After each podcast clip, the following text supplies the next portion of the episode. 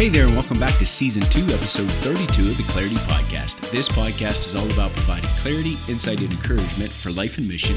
And my name's Aaron Santmyire, and I'm going to be your host. Today, we have the phenomenal opportunity to sit down um, with a friend and mentor, uh, Don Corbin. And uh, Heather and I were first commissioned.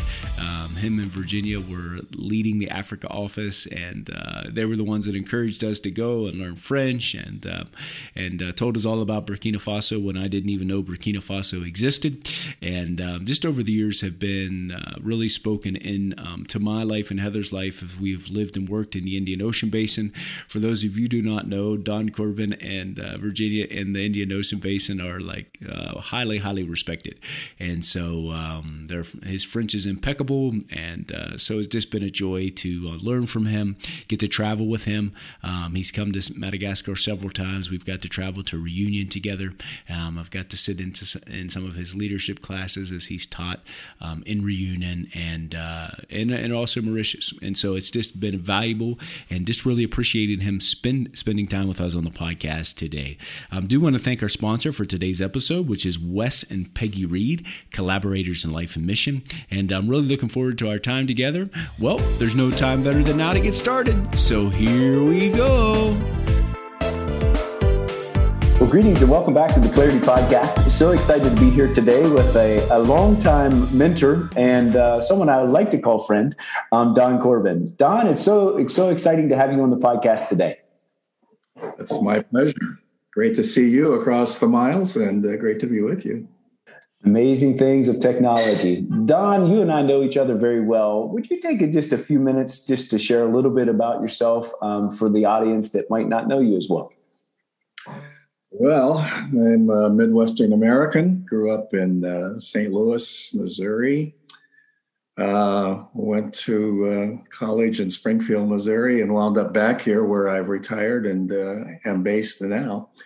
But uh, during those days, uh, met a lovely young lady, actually at the hospital where I was having my appendix removed as a second year student, and wound up marrying this lovely nurse who I discovered was a missionary kid.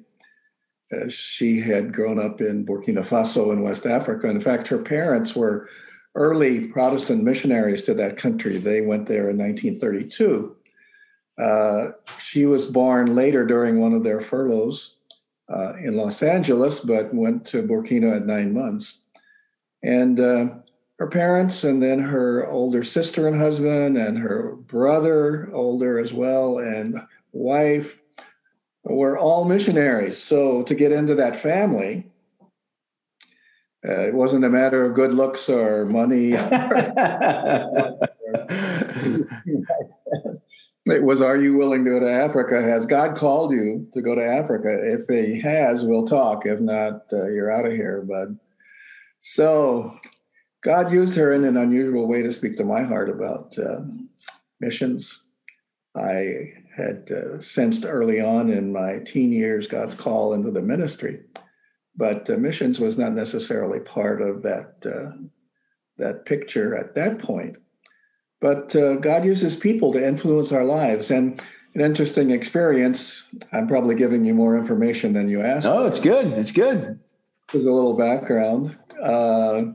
At one point, uh, our relationship was broken off. Actually, uh, I accused her of breaking it off because uh, I wasn't ready to say, yes, I'm called to serve the Lord in missionary ministry. Uh, can't say that I'm called to Africa. She said, well, goodbye then. Walked out of my life. and uh, you know when you're young uh, those are those are painful experiences but it was a wonderful blessed learning experience.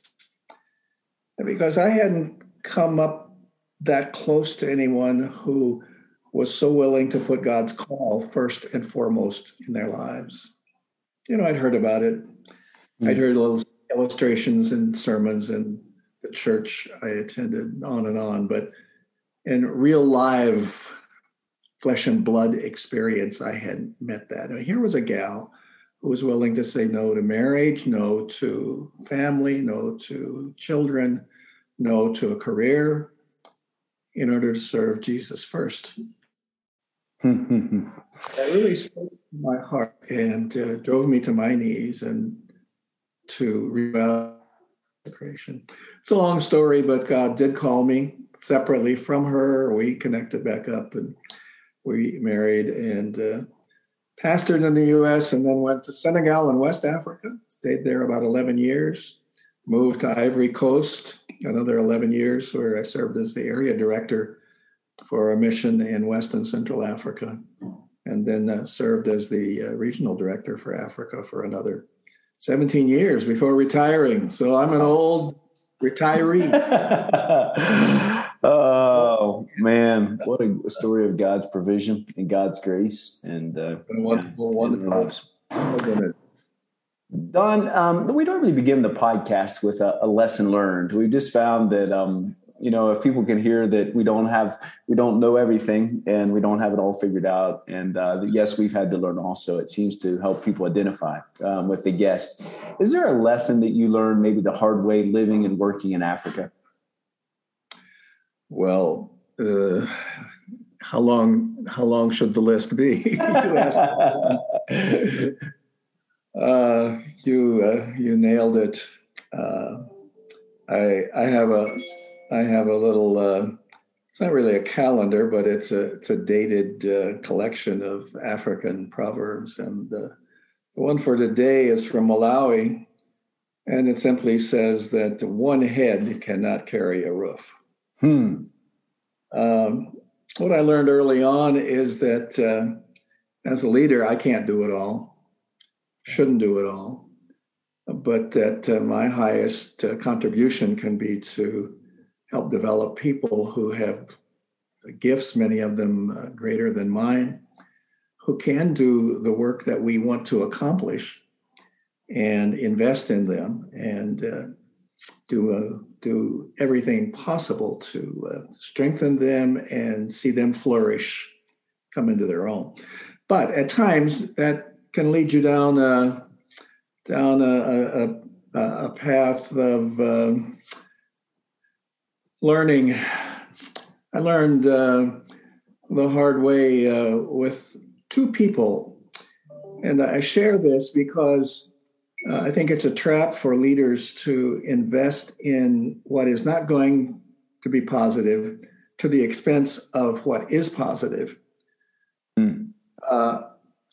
I, uh, I fought for two individuals, one a missionary, one a national. The missionary to move from another part of the world where things hadn't gone well, where uh, his leadership uh, said we no longer have a place for him. But I thought he had gifts that could be used in Africa, and uh, I wanted to see him flourish. And so I fought for transfer fought for his appointment and placement, and uh, he came to Africa. Uh, sad to say, uh, I, I, I miscalculated, mm. and after after several fields, um, this particular person wound up returning to the USA no doubt unhappy with my leadership and unhappy with uh, our mission and uh, uh, finished unhappily. In the process, however, I was constantly on the phone. He was constantly calling. Hmm. I was on email constantly, hmm. trying to uh, encourage, trying to help, trying to uh, steer toward productivity, uh, and on and on. Uh, and uh, I wound up having quite a collection of emails, I must say, for that particular person. The other uh, individual was a was a African leader, uh, interesting person, great skills, great ability, natural gifts, and uh, he uh, lived in a country where, uh, beginning the uh, the, the, the church, at least as far as our mission entity was concerned, was was hugely challenging. Mm. And so uh, uh, I and others along with me uh, invested time and effort and uh, funds in this man who seemed to be a key leader who could move and shake the situation and uh, had enough influence to bring the church into legal being where it had to have legal uh, recognition in order to function. Mm. It was kind of the same story as my American missionary colleague, constantly on the phone, constantly uh, complaining, constantly uh, advocating for himself. And to make a long story short, I finally one day I took a look at uh, my inbox of emails. That particular day, I had I had over 1,200 in my inbox, and uh, so I went down through them and calculated, and I recognized that the vast vast majority of my emails were from these two persons. Hmm. Uh, took the time to calculate. Yeah. Uh, count actually. Yeah. 85% of my 1,200 emails were from these two persons. that meant that 15% of the emails were from all the other missionaries in Africa. Yeah. Who were doing their job, working hard, and uh, being productive and going on uh, and uh, it was an awakening. I realized that I was investing in non productivity to the expense of productivity. Wow, that's a good word. So I wrote to both of them and I said, This is stopping. Hmm. We're not going to continue this. Uh, hmm. I'm going to invest in the people who are uh, who are forging ahead. Um, it was a good lesson we learn uh, to choose our battles, and we learn in the process of leading uh, to uh, choose in whom we invest the most time and effort. And uh, it's it's key uh, being able to uh, determine who is going to be your your your your most productive colleague, hmm. and how to help him in in a mentoring relationship and an encouraging relationship is is the challenge. Yeah, that's good. Uh, that's a good word. That's a good word. I think um, I think that uh, in this area, especially uh, in the development of people as leaders, that we definitely need the insight of the Holy Spirit hmm. to help us. Hmm. Um, my father in law was, as I mentioned earlier, uh, a missionary in the first wave of missionaries into Burkina Faso. Well, that church has become the, the, the largest Protestant church in the country. Uh, and so uh, they've done some things right. They've gone through some battles, they've lost some, but they've won a lot of them and over a hundred years, that church has grown to uh, yeah. huge dimensions in the land. Uh, and it's uh, people are scattered everywhere in every level of uh, influence and business and uh, politics and on and on. Well, my my father-in-law was an old farmer. Uh, didn't come from an elite kind of educational background, but he he loved God with all his heart and was was a quiet visionary. Hmm. Uh, I won't take time to talk about all of the things that he envisioned and realized, but one of the intriguing things about him was that he saw the future in people. Wow. Two of the general superintendents were directly mentored by my uh, my father-in-law. Hmm. He worked with one early on. He had developed a literature ministry that distributed uh, gospel literature all over the country, set up uh, literature distribution centers, and so on. And this this young uh, Burkinan worked with him, and hmm. uh, my father-in-law watched and listened, and as he traveled with him and prayed with him as they worked together, his conclusion, and I believe it was by the insight of the Spirit, was this man will be the general superintendent of the church one day. Hmm. And that happened. Hmm. Then uh, my father in law then started a printing uh, uh, ministry with a full press in the capital city, and another young Burkinan came and worked with him as a printer. He trained him, and uh, the same thing happened. He said, hmm. I, I work with this man every day. I see him uh, in more than just a moment or two yeah. of relationship. I see his character. This man will be the general superintendent one day. Wow. It happened. Wow. It happened. He invested in those men. Yeah. When I when I came along and became interested in his younger daughter, he checked me out, I'm sure, up and down and sideways. But uh, later on, I learned that he had uh, told his son, my future brother in law, uh, this man will be the Africa director one day. Hmm. Hmm.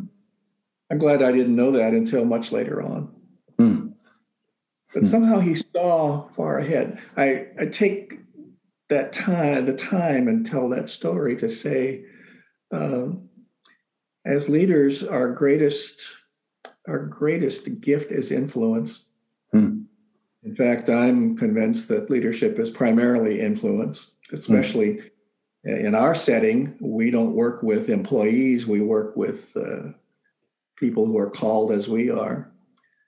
So, influence is uh, our greatest our greatest tool.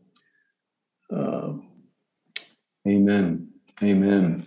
I got to, you know, I remember when I arrived in Burkina, um, Pastor Pawantari, who was the general superintendent at the time, and uh, he said, "Your your Assemblies of God pastoral card will be more valuable than your passport." And I thought, wow, that's that's a big statement to make that that that, that my pastoral cards would be more valuable than, than my passport.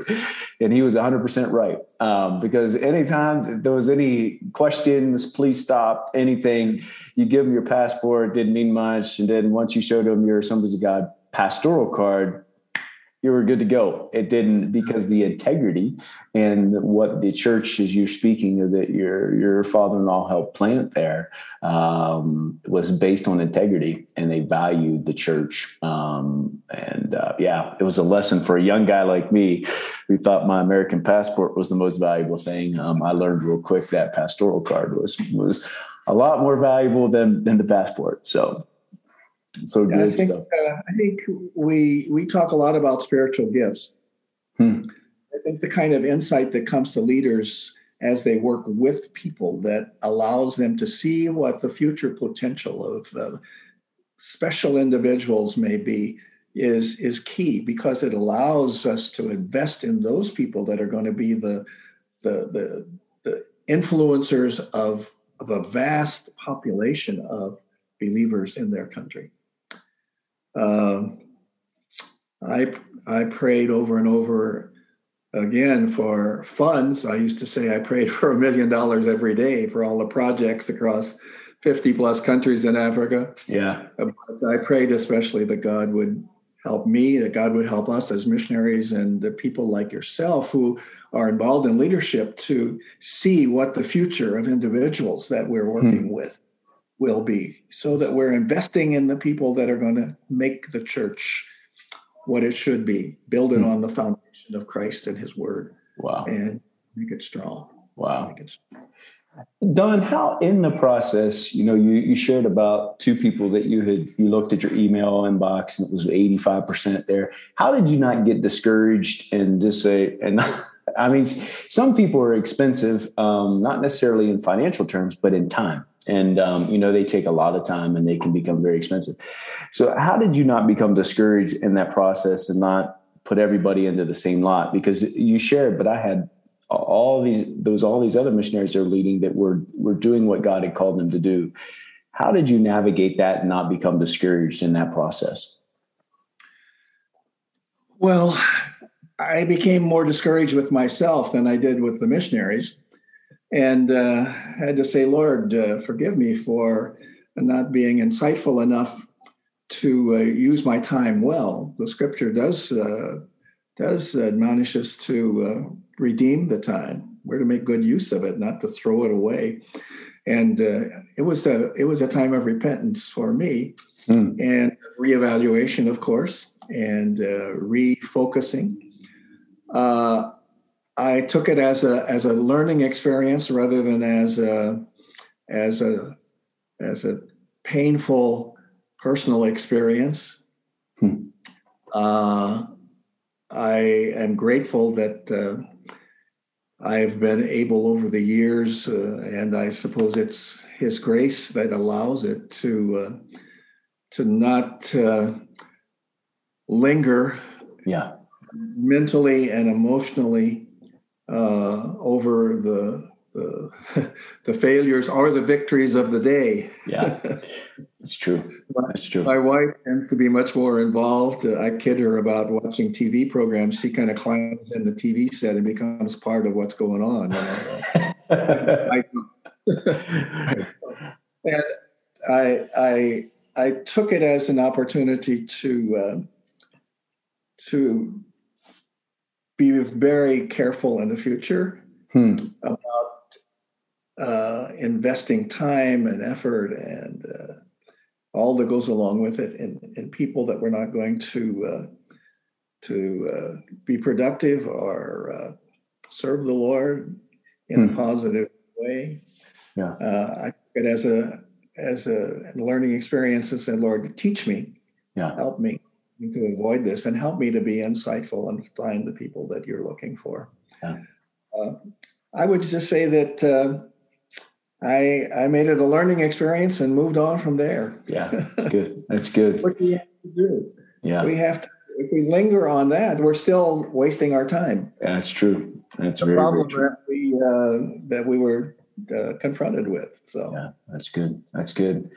Don, one of the things that you're you're known for many things across Africa, um, but one of the things uh, that you're known for is is your language ability, um, specifically in French. Um, can you just share why? I mean, obviously that that took a lot of work, a lot of effort, um, because your French is is precise, um, it's exact, and so uh, that that doesn't just happen by accident. So, what early on, or in your in your missions career, gave you the desire to learn language and focus and um, and perfect it? I'd say first of all, uh, the influence of my wife uh, and her experience. Uh, she grew up in a period of time when uh, uh, as a mission body, we uh, required uh, language learning in most of the countries where missionaries were being sent.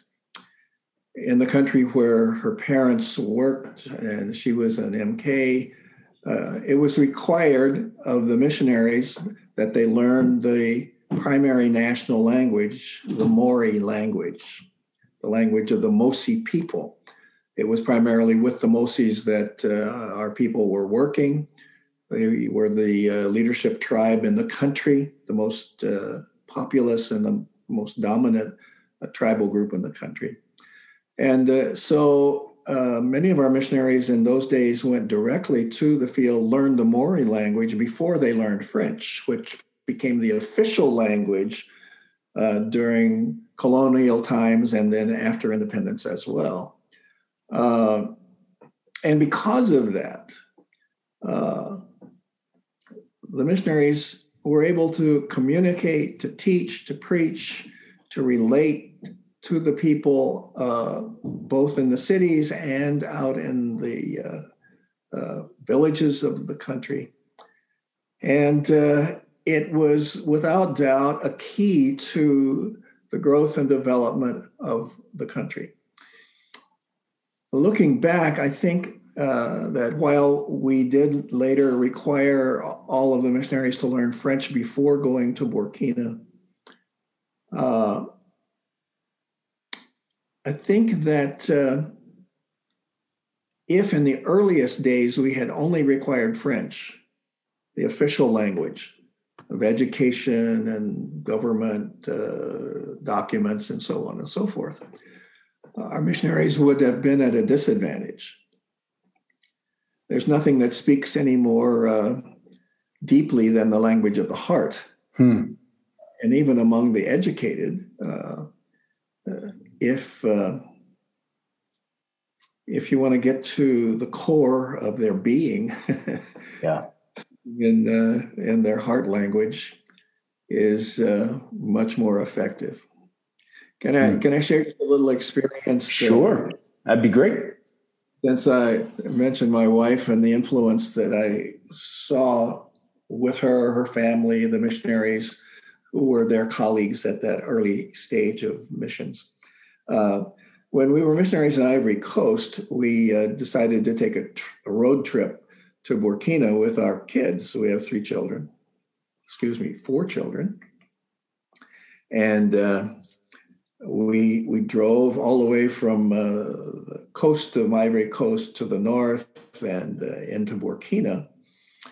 And uh, we were headed for the capital city. And uh, we had gone through one of the major cities, Bobo Dioulasso, that you know, and we're on our way to Ouagadougou, the capital. Well, in Ivory Coast, uh, there are service stations everywhere. You can get uh, gasoline anywhere and everywhere.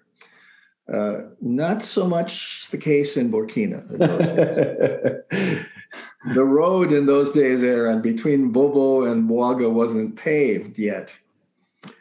And uh, I had uh, I had about a half a tank when we came through Bobo. I thought, well, we've got plenty of plenty of gasoline to get us to uh, Ouaga. And as we drove along, we got about halfway, and the needle was going way down. going the we wrong came, way, huh? we, came to, we came to a town, and lo and behold, here's a here's a gas station right along the main road, Boromo we pull in and uh, our car had Ivory Coast license plates on it. And of course, I said hello to the attendant in French, and he just kind of looked at me and muttered uh, bonjour in return. and uh, he told me that he had no no gas. It was all gone, all out.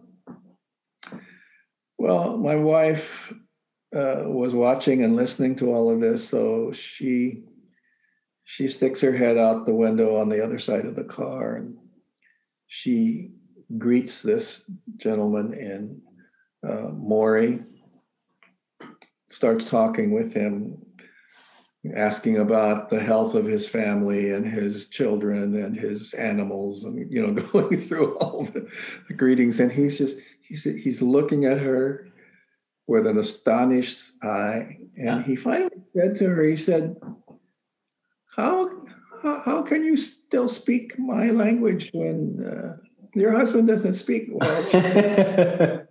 Found him in another country. But she said, I learned it as a child and wow. I love your language. Hmm. He said, Well, have you been back here? And she said, Oh, just for visits. He said, but you still you still know my language. I'm amazed. She said, if you love if you love a language and you love a people, can you forget how wow. to speak? Wow. He just turned around and uh, proceeded to fill our gas tank with gas that he didn't have. Yeah. oh, what a difference! What a difference language makes. Yeah, what a difference. That's good. That's good. Uh, you know, when we adults learn language, it's uh, it's a bigger challenge than if we learn it as kids. MKs have a huge advantage uh, because they learn it naturally. Yeah. Uh, and it's hard for us to hide accent and so on. But I still believe our goal should be our goal should be to learn language as best we can to give it our best effort because it becomes a powerful tool hmm. in our hands for communicating the gospel, for relating to people, and for uh, for building the kind of of connection that is so vital to making the church strong. Wow. I've always said that I think there should be two two goals in our language learning. Number one, I think we should strive as best we can to learn the language to the point that we don't embarrass our our national colleagues when yeah. we open and that may be kind of a homely way of putting it, but um, we should give it our best effort. Yeah. It should not just be a chore, it should be a huge opportunity for us. Secondly, we should seek and, and again strive to speak the language well enough that God can use us in that language in the gifts that are so vital to the building of the church. Hmm. Hmm. Preaching, uh, teaching, exhortation. Yeah, it's good. Pastoring, yeah. building. And if we don't, if we don't have that ability, we we we live constantly with an uphill struggle. Hmm. That's why I think language learning is so so vital, so very Hmm. vital. Good word. That's a good word. Uh, the challenge, you know, when you start as an adult, uh, learning a new language can be discouraging. I remember pushing the tears back up in my eyes every day in uh, French classes in uh, the language school in Switzerland. Yeah. But that's the way it works. Yeah. it's a it's a humbling process for sure. For sure. Don, one last question for you. Um, you have been in missions now for for several years, and you've seen missionaries come and you've seen missionaries go. What are some of the characteristics that you've seen of missionaries that have come and maybe stayed when it was easier to go? Because sometimes in missions, it's it's easier just to pack it up and go home. Um, you know, that's that's it's easier to do that. And what what are some characteristics you've seen of missionaries that have come and they've stayed through the the good times and they've stayed through the difficult times and kept the call of that God has placed on their heart and, and focus? Well, it's a huge question, of, a vital question, and uh, I don't know that we have time enough for a really good answer. Uh, but I think there, I think there are some basics that uh, are in play here. But number one, I think I think uh, uh, whoever we are, if we claim to be uh, missionaries, we have to be sure of that calling. Um, missionary ministry today is not any any any easier than it ever was. In fact, I think it's more complicated and challenging today in our world than it was perhaps uh, you know 30, 40 years ago or way back in the 30s history here when my in-laws went to uh, West Africa. Uh, I think we have to be deeply uh, convinced convinced is such a used word that it uh, it's almost lost its meaning in english but we have to be spiritually and uh, and and and uh, emotionally convinced that god has called us to serve him hmm. I'm, I'm not i'm not sure that god calls us to a particular place and to a particular people for all of our lives hmm. But we have to be sure that God has called us. And as He moves us along in that calling, it seems that those who are convinced that they are in God's right place, in God's right time, are much more likely to stay and be productive than those who are not. I think one of the one of the challenges of today is uh, that we live in a society in the USA that teaches us to be self-assertive hmm. and find find your gift and find uh, uh, your your vision, hmm. and we encourage people to to write it out. You know, uh, what about God's vision? Hmm. Uh, his may be different than ours. Hmm. Ours is to serve him and to honor him, and we're convinced deeply in our soul that we're in his in his will, in his place, in his timing. It's a lot easier to stay than if we have one foot in uh, in uh, Beckley, West Virginia, and one foot in uh, Burkina Faso, yeah. or in Madagascar, or in Yeah. Kenya, Yeah, in China, or wherever we may Yeah. be. for sure. Uh, I, I I think another key element is the unity of couples in God's calling. Hmm. You've seen it happen already in your experience, Aaron. Uh, sometimes uh, one of the one of the members of a couple is deeply convinced and uh, sure of God's calling, and the other is not.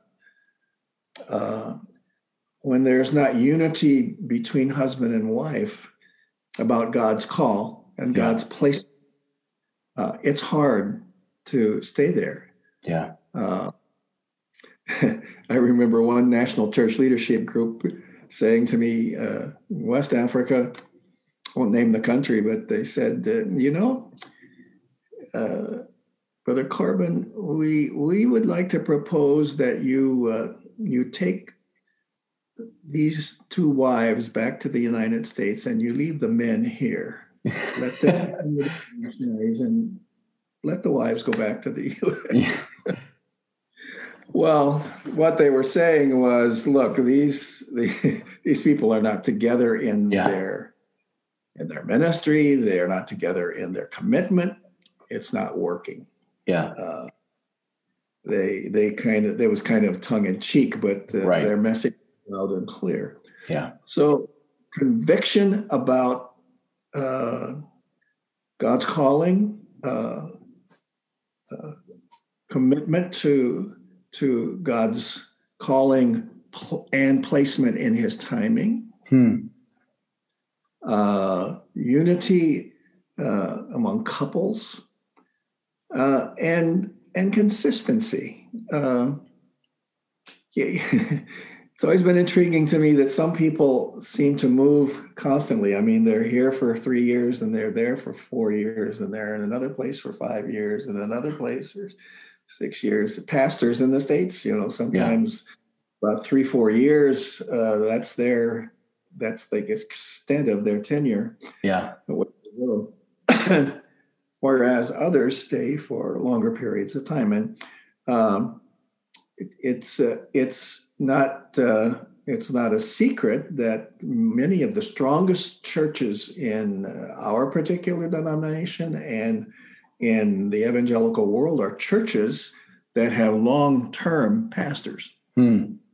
They've stayed Yeah. and they've led and they've built the church by their ministry by their by their conviction of calling by their commitment to that calling and to god's placement they've maintained unity in their family and another element that is so vital is that uh, uh, the people who stay are the people who are growing in their in their relationship to jesus and to Wow. others That's good.